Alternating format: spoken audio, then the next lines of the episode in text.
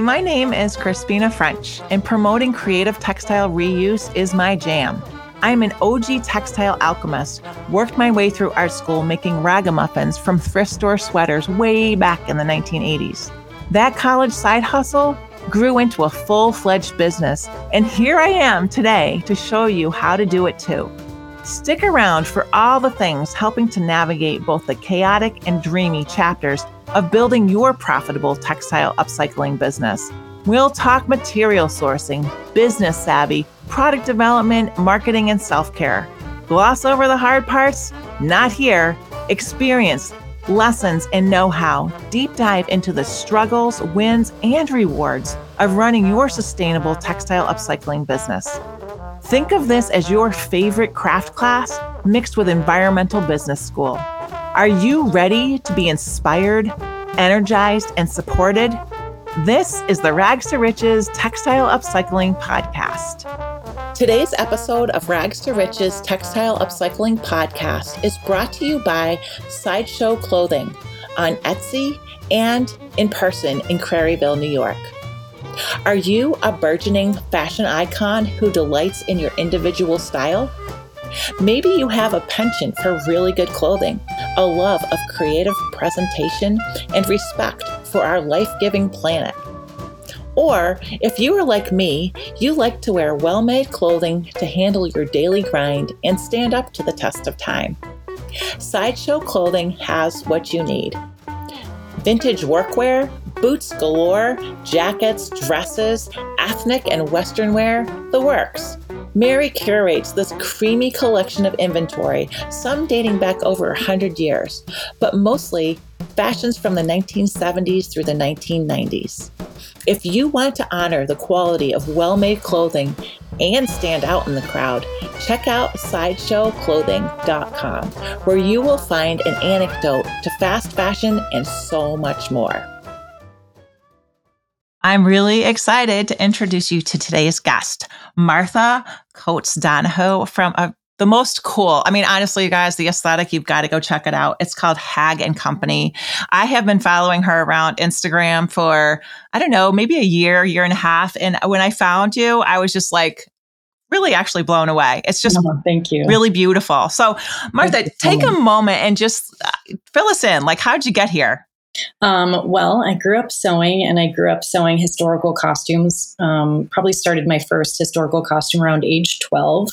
Um, and I would go to the library. This is before the internet. I would go to the library and check out whatever books I could on historic clothing and uh, try to replicate them at home using weird stuff, bed sheets and whatever I could find. My mom was a seamstress as well, so I pull things from her sewing workroom, and I've sort of kept up this kind of work to today i still i still make things from recycled fabrics mostly i still make historically inspired clothing but um, the aim has changed slightly since when i was a kid i'm less trying to replicate history and more trying to um, make a future make history. I like it. That's awesome. and you're not making history, you are making a future. That's so so cool. So, what inspired you in the like what about the historical clothing was like uh, inspiring to you as a 12 year old? Yeah, well, I'm. I won't speak to my 12 year old self. I guess I'll just say um, what continues to inspire me about it now.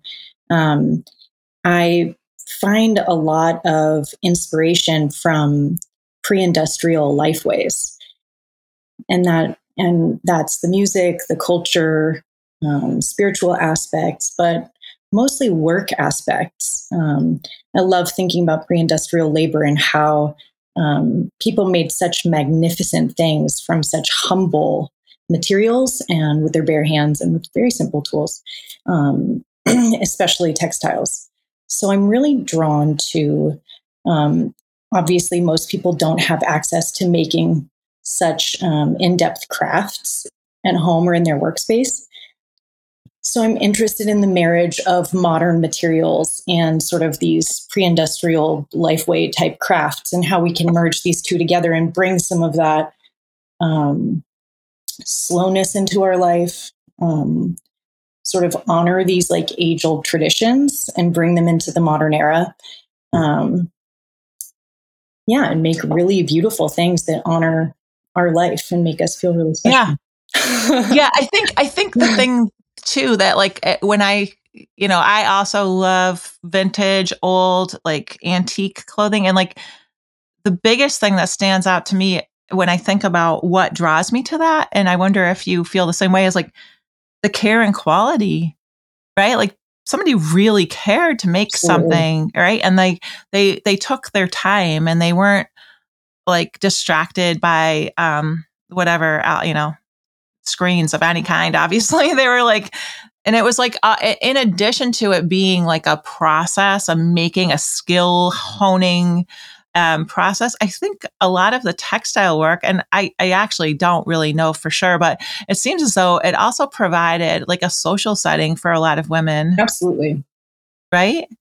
Yeah, yeah. crafts like embroidery and spinning and quilting were huge yeah. social activities things that people could do um, and it's something that people did while they were at home with their children or um, tending their sheep or their animals or whatever. These kinds of crafts are things you can carry around with you. And um, you need very small supplies. You can keep them in your pocket or your basket yeah. or whatever. And groups of people could move around and do these very social. They can sing together. They can tell stories. They can chat. They can, you know, do their chores. Yeah. Um, and that's another really sweet thing about that kind of handwork. Yeah, it it's really so beautiful and your life in a really intimate way. Yeah. Yeah, and it's like you know that that the travel aspect, the the the sort of um, you know easy to carry with you kind of thing. It's like it's one of the things that I find like so important to the um to textile upcycling in general. I think that um you know the accessibility and the the you know when I first started my business, when I was, we were sharing a little bit about this before we started recording. Uh, you know, I was a college student. I was an art student. I, I had, I had, I started my business with twenty dollars. Like, yes. you know, I had like yarn and a big fat needle and like a pile yes. of sweaters from the thrift store, right? Like, love that there was no extra any like i didn't i, I wasn't wanting any i didn't That's there was nothing else i needed. the energy that i hope my project carries forth for other people who want to participate in this kind of thing. Like i think that there seem to be a lot of barriers about sewing um, especially with historical costumes like um, fabric is extremely expensive and people usually want to make like fancy um, aristocratic costumes. But to make the kind of clothes that normal people wear. You can use normal thrift store. There's just so much free fabric that's like about to get thrown away in the landfill that we can use to make really glorious things with very humble things. You can use dental floss to sew your clothes. You can um, you can tie things with knots. There's so many ways to get around like what seems really difficult or tedious about sewing. Just kind of get out there and throw yourself into some materials and just try it. Just right, gorgeous. right. I love that. And and on top of all of those good things, the thing that I think is so like the frosting or maybe just like one layer of the mm-hmm. frosting mm-hmm. is that if you make a mistake, okay, no big deal. Like go back to the thrift store, right? Like a bed sheet. yeah, right? Like it's just whatever it is it's such an opportunity that I feel like really now frees you up. Also, you're not using precious material. You can really just you can experiment and you can try things and you can mess up and uh, and there really is no yeah there's no stakes. Yeah, and I feel like that for that reason, it, it actually like the the level of creativity that one can kind of play with is exponentially uh, greater than if you're like oh my gosh, I just spent like $75 a yard on this gorgeous fabric and uh, God knows I better not make a One mistake. shot to make it right. And well, it, you know what it is? If you're using really precious materials, you're going to tend to stick to projects you already know how to make so that you feel confident and, um, and you're not stressed about ruining the material. But when you're using something that um, is easy come, easy go, you can really go out on a limb.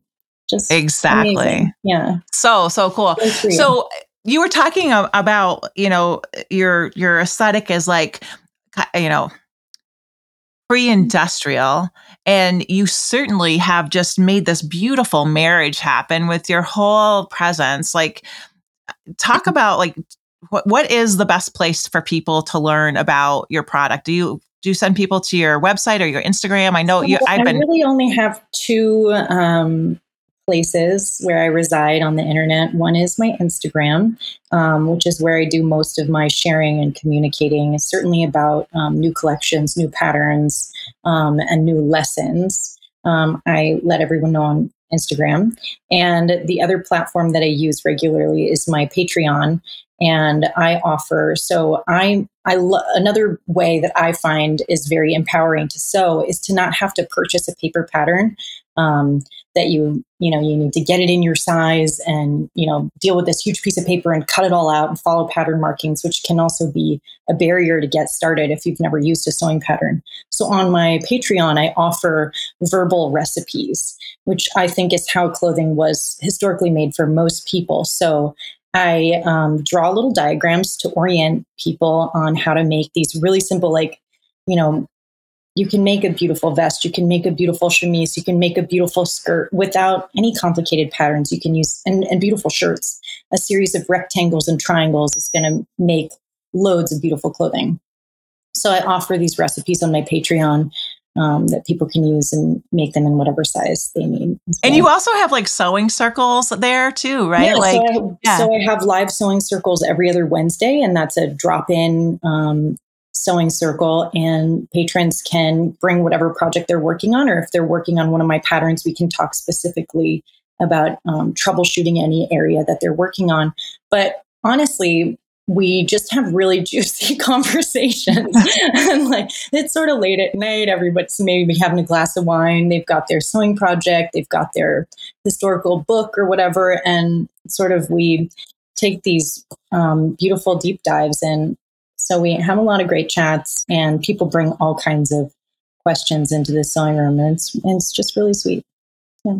That's so cool. So and so, just to kind of back up a moment, I hear you talking about your Patreon. I know that you have beautiful pieces that you've made yourself that you sell from your website. Yeah. And then and and if I correct, I, I, might not be right, but I think you don't you make like collections and then you have like a drop date so people can kind of exactly see right. a group. So, yeah. Um, so to back up even a little bit more, my main inspiration at this point is sort of historical folk clothing, and the reason that I think that that's important is because um, I don't see clothing as separate from our daily lives, and I think that when we think about regional folk clothing, what we're seeing is clothing that people have developed over hundreds of years that really fits their regional custom, their regional climate, their regional relationship to work and community building. And so that's a really huge piece to me for why I make what I make when I make it. So, um, in that spirit, I think a lot about um, what we might need to wear in our seasons. Um, and I also think about what kind of, um, I, w- I want to say spellcraft, but to me that sounds really dorky. So I'm going to try and think of something else.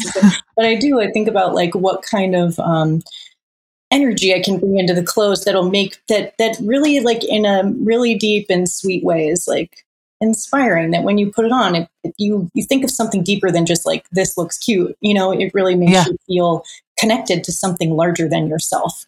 Um, and and so my collections are really based on that. I find a point of inspiration.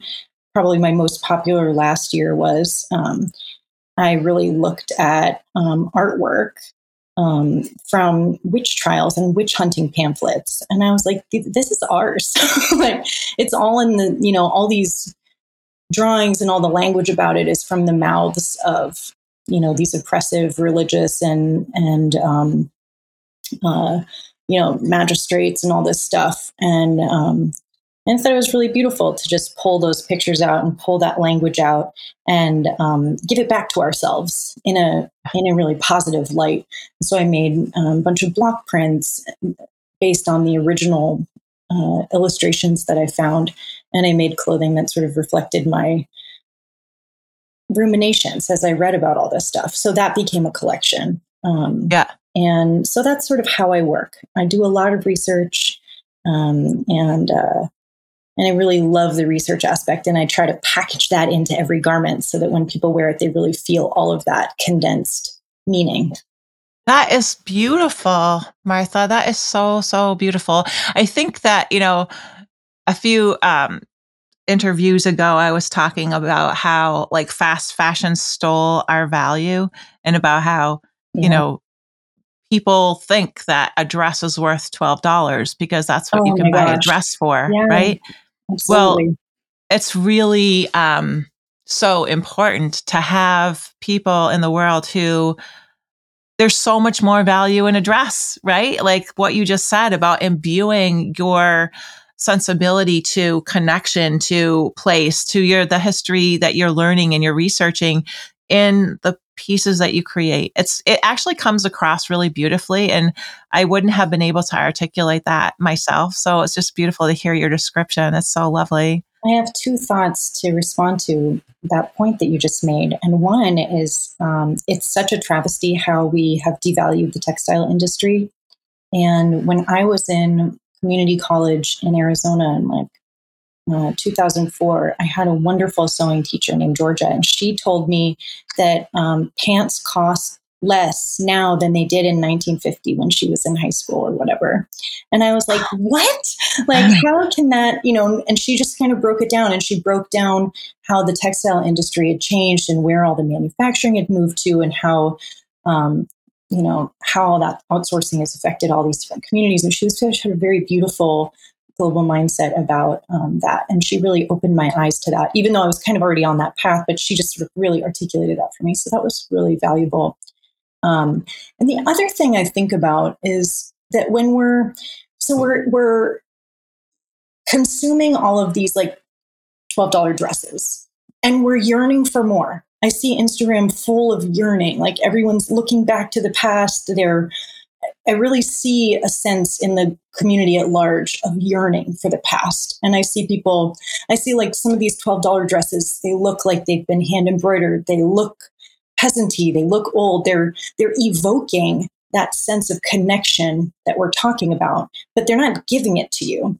And, um, and the other thing I see is that people are cutting up a lot of old fabric. We've got these um, embroideries and these doilies and these quilts. And that's another way that we're trying to get, we're trying so desperately to get in touch with that deeper meaning of, of a life that really sits deeply within itself, a life that reflects, a life that makes and connects. And um, so, one thing I want to throw out to the other makers and the audience is that um, it's really possible for us to continue that wonderful embellishment act. Um, that we should endeavor to continue to make beautiful quilt tops, and we should, you know, endeavor to embroider whatever we feel like wearing, embroider anything on anything, and you're going to just be like so gobsmacked by how um, proud of yourself you feel to be beautified in that way. And it's um, so I think that another thing that's really important to me as a maker is to take things that are really not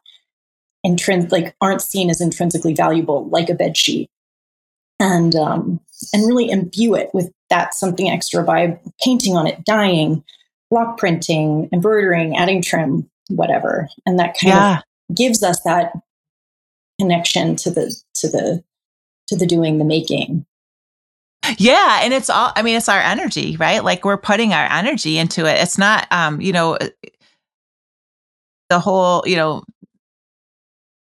doesn't matter what your creed is or whatever. Like if you're taking the time to sit and hold something in your hands and you're working on it and you're, you know, deciding like you know every stitch is a choice right like how long your stitch is if you know mm-hmm. the tension all of it is like mm-hmm. something that is specific to you in that particular situation right even like humidity levels affect how yeah. things come together like mm-hmm. so it's just um it's the sensibility that uh, of value and you know it's allowing us to steal our value back right from that, fast fashion oh my gosh, that that, that, that, so much that, and not just from fashion, but from capitalism. One thing I think about a lot is that um, these, when we think about these fabrics that people would, you know, embellish the the quilts and the embroideries, or or hand spinning and hand weaving, or whatever it is. Um, the reason that people could do that is because they weren't as strapped to capitalism as we are now. Like, if you think about how many labor hours, like one one um, uh, author supposes that it probably took about four years from start to finish to make a linen shirt, from growing the flax to processing it and all the things. And, you know, we couldn't afford to pay ourselves. We couldn't afford to be away from work long enough in a modern setting to do a craft like that. And it used to be something that every homely household would do for themselves. And so right. I think that it's also um, an act uh, of self preservation. It's a political act of self preservation to take time for yourself to do these slow things and embellish these things for yourselves. And it's something you can't purchase from anywhere because you can't purchase your own attention to yourself. Um, really right. Thing. Right. That, and, and I think too, like, you know, I, I love that you teach your craft and that you um, are sharing not just the structure of like how to make this particular type of thing, right? Like how to make this top or whatever, but you're also teaching that, right? So talk about your how how you teach, where you teach, what you have coming up, and um, how people might want to participate in that. Yeah, so teaching is a really new aspect of my work um, in this iteration, and I'm super, super excited about it because I think that the root of my work is it's all this stories, all this lore is so much more than just the object that you get at the end. I actually have a workshop coming up where I'll be teaching stay making at Vesterheim, which is the National Norwegian American Museum, and they have a wonderful folk art school where they bring in folk art artists. Um, I think is an act of like um, both pr- preserving Norwegian folk craft heritage, but also um, as an investment in the community of folk craft itself that they bring teachers in, um, which supports the teachers and allows the community access to these wonderful, wonderful crafts. So I'm so honored that I get to go do this, and I'll be teaching a three day workshop and bringing a brand new pattern that I drafted just for this, based on um, extant examples of Norwegian folk stays from the 18th century, which are just stunningly beautiful. Um, and so where's the museum located? Oh yeah, it's in Decorah, Iowa. So it may not be on everyone's beaten path, but it's an incredible museum, and I think it'll be a really incredible workshop. And there's a so it's a three day workshop, and people are going to come. Do they need to have experience? Do they like what? How does that work? How do you? Yeah, so all that information is in the class description if people were interested in looking that up. Um, but you know, it's a pretty difficult garment to sew, so I would suggest that people come with experience. You're sort of yeah. expected to bring your own sewing machine. There is a way to um, rent the sewing store nearby in town will rent sewing machines to folks if they don't have one or they're coming in from out of town. Um, yeah.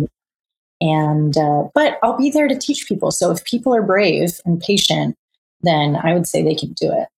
That's awesome. yeah. You know what's really funny is I think like bravery and patience is like really kind of what you need, right? Like that's what you need to be. So- yes, uh, successful sewers. I think that really that's kind of a nutshell of like the prerequisite for pretty much any type of sewing. That's awesome. So um, if you're listening to the podcast when you know we're recording this in April of 2023, but um, I know that um, Martha has her teaching schedule um, you know, and she posts about it on her Instagram, on her website. And if you're on her Patreon, I'm sure she shares stuff about um, upcoming classes as well, if you're listening to this at some point in the future. So, talk a little bit about the piece that you're going to be crafting at this particular workshop. Like, I have I did a little bit of research before we met because I wanted to learn more about what you do, and um, I didn't really know about this particular type of garment. So, talk about the stays that you're making and how that works. Um, the core of my work is stay making, and um, for so many reasons, I think this is such an intimate garment um, that really holds the body, and it was worn for so long in so many variations. Um, and so across feels, cultures too, right? Like cultures, yes. Yeah. And it feels like um, a wonderful piece that, I mean, for me, and this may seem silly, but for me, it really helps. It, when I wear that, I really feel kind of this connection to time before. Um, and uh, just, it's just a really beautiful garment. So stays are, um, they have been worn variously as underwear or outerwear or both in many eras. Um, and they are a stiffened bodice that um, go from about the waist to just the bust point, and some go longer over the hips, but they're not like a Victorian corset. They don't have any curved seams. They're made with pretty geometric shapes. Also, the seam lines are basically straight lines, um, diagonal lines. So you take something that looks really flat um, and layer it up with some stiffener and put some boning channels in it. And you sew it together and you have this wonderfully conical object, kind of turns the torso into an ice cream cone. Um, That's a great description. it smooths the bust and supports it, but it's also something that can be worn um, by flat chested people as well because it doesn't have cur- curved seams. So it's a really beautiful garment that I feel like any body can wear successfully and feel beautiful in. Um, so I really like that about it as well. Um, so yeah, so the stays that I make are a version of a historical stay, and like I said before, I really love doing research. So um, I look at the historical methods of sewing, um, and I think um, I think about why they were done that way, and then I think, well, what's relevant to us in a modern sewing context? So um, I sort of extrapolate what I think they have to have. You can't live without these aspects, and then sort of modify what I think any tailor would have done had they had access to a sewing machine. right. I don't sew my boning channels by hand. I think it is the most beautiful thing in the world when other people do. I really do, and I hope, I deeply hope that I do do that for myself some at some point. But um, yeah, I use a sewing machine for everything that I can, and I delight in hand sewing the parts that can't be sewn on a machine. Um, Cool. That's so cool. And they're beautiful. And like you said, you can really like, you know, you're, you're making something for you. So I imagine that every single person in your class is going to come away with something that's very their own, right? Like exactly. it's, there's yeah, like a parameter so, that there's yeah. creativity inside of. Exactly. Yeah. yeah. So I'll have, I have multi-sized patterns available both in my shop and at workshops and when I teach in general.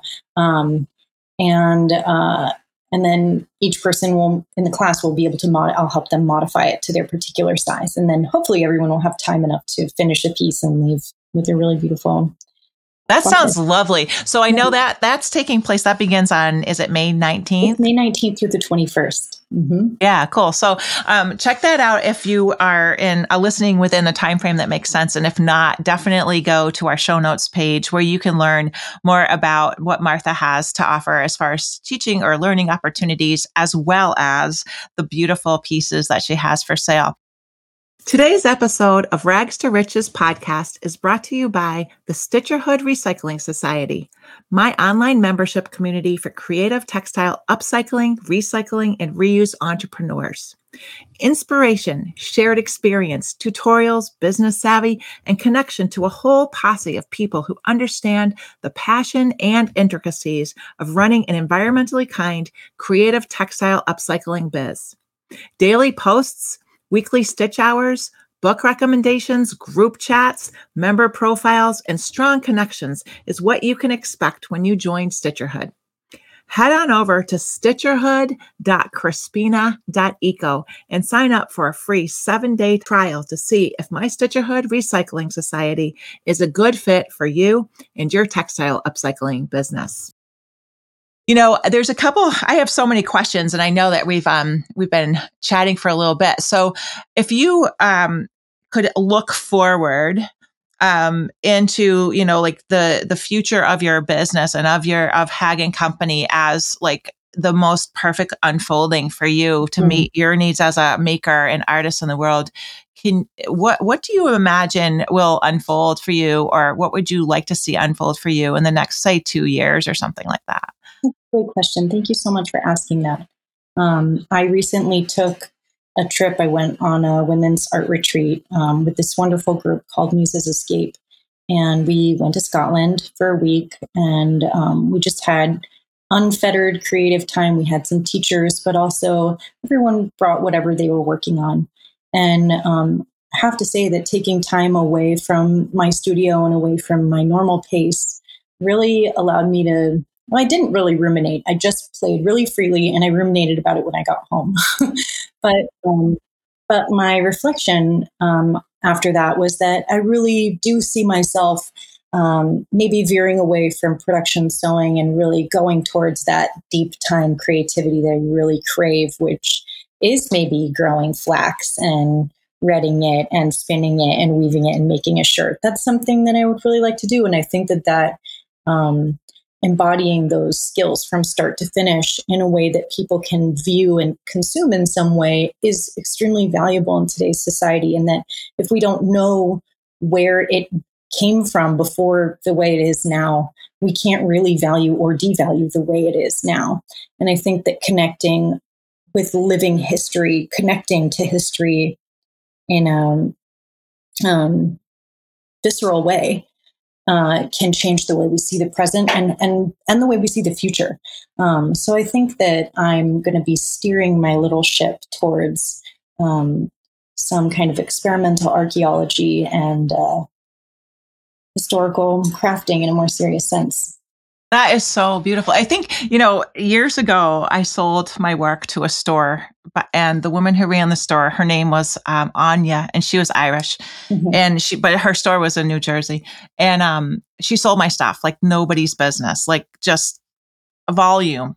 And I went to her store to do a trunk show, yeah. And I was blown away. Her store was this tiny little beautiful oasis in this very like swanky town on the coast of New Jersey. And you know, she would have these very wealthy women shop in her store and she was just uh, the her her way of teaching people about the importance of supporting makers was to celebrate this is your heritage. If you don't support these people, you have the means to support these people. And if you don't support these people, this heritage will die. And it's what you're doing is carrying our heritage forward and making it accessible. Yes, it's something that we do not, we cannot live without it. We cannot leave it in the past. It is not a dead craft. It is alive and it's deeply meaningful. And I think we absolutely need to bring it with us into the future 100% from its, you know, from the grass to the cloth. yeah, I just I just so love that. I just want to hang out with you in like wet linen, you know. I don't know, like this is yeah. just so cool. I just I I think that, you know, eh, somewhere deep inside of every maker there is this penchant for exactly what you're bringing to life that like how did this how did we get to this point how did we get like you know I, I upcycle sweaters so how did you know how did we go from like you know people hand knitting sweaters for their family members to just you know the the onslaught of that production and la- the the sort of disregard of the value that's imbued by the making process right? Like yeah so so cool. these yeah and again like it's you know we have these beautiful end products but also like let's talk about like an irish fishing sweater for instance. Traditionally um, these dense, heavy wool sweaters were woven by whoever was at home for the fishermen. And they were waterproof, they were felted, they were super, super thick, like a jacket. But they were also, if somebody, you know, forbid, uh, fell off their boat or lost at sea, they could identify people by the beautiful, particular uh, variations in the pattern on their sweater. And um, yeah. it's yeah. there's all this intangible culture woven into cloth and woven into yeah. textile lore. And I think that that's, you know, I think that's what makes it so incredibly special. Yeah. Oh my gosh, I just love that uh, the whole sensibility and I really encourage listeners to go look up Hag and Company on Instagram, go to the website, go to the show notes page, go to her website, um, support this girl because she is really just doing such a beautiful job um, carrying our history forward for us. And it's it's um, it's not something that is light to carry, right? It's just this mm-hmm. beautiful commitment to um, all the things we just talked about. So, um, Martha, from me to you, thank you for doing your work. It's just so lovely to to learn more and to understand really the the ethos behind um, what you're doing. And you know, I feel like you know, just in closing, like when somebody purchases a piece of your work, they're not only are they supporting you, but they're also finding that like, you know, the stays. And I, as I was reading a little bit more about the style and the eras and what, and the cultures that it crossed from um, and into, it's, it's, there's something about the way that that particular garment holds the body. It's like, it's like, um, you know, I don't want to sound cliche or weird, but it's sort of like this hug, this That's- like security, this kind of people like say to me all the time structure. when they wear my garments for the first time. If they've never worn something like that, um, people think of stays as like a constricting, you know, waist cinching kind of body modifying thing. But traditionally, they were worn by people who were moving a lot all day long. So I'm sure people were, you know, wearing them in a comfortable way. But yeah, when you put it on, it just like just holds you. And people tell me all the time they feel like they're being hugged. You're just Yeah. Oh, that's awesome. that's lovely. Thank you, Doug. Thank you so, so much for spending Thank your you time so with me and for having me. It's an absolute pleasure. awesome. Hey, so I'm over here and I'm serving you a giant air hug because you just finished another episode of the Rags to Riches Textile Upcycling Podcast. Thank you for being with me. Our music is provided by The Lucky Five. Learn more about them at thelucky5.com. Our show is produced and edited by Vandal Hyacinth. If you want to dive in deep, head over to rags to riches textile upcycling podcast.com.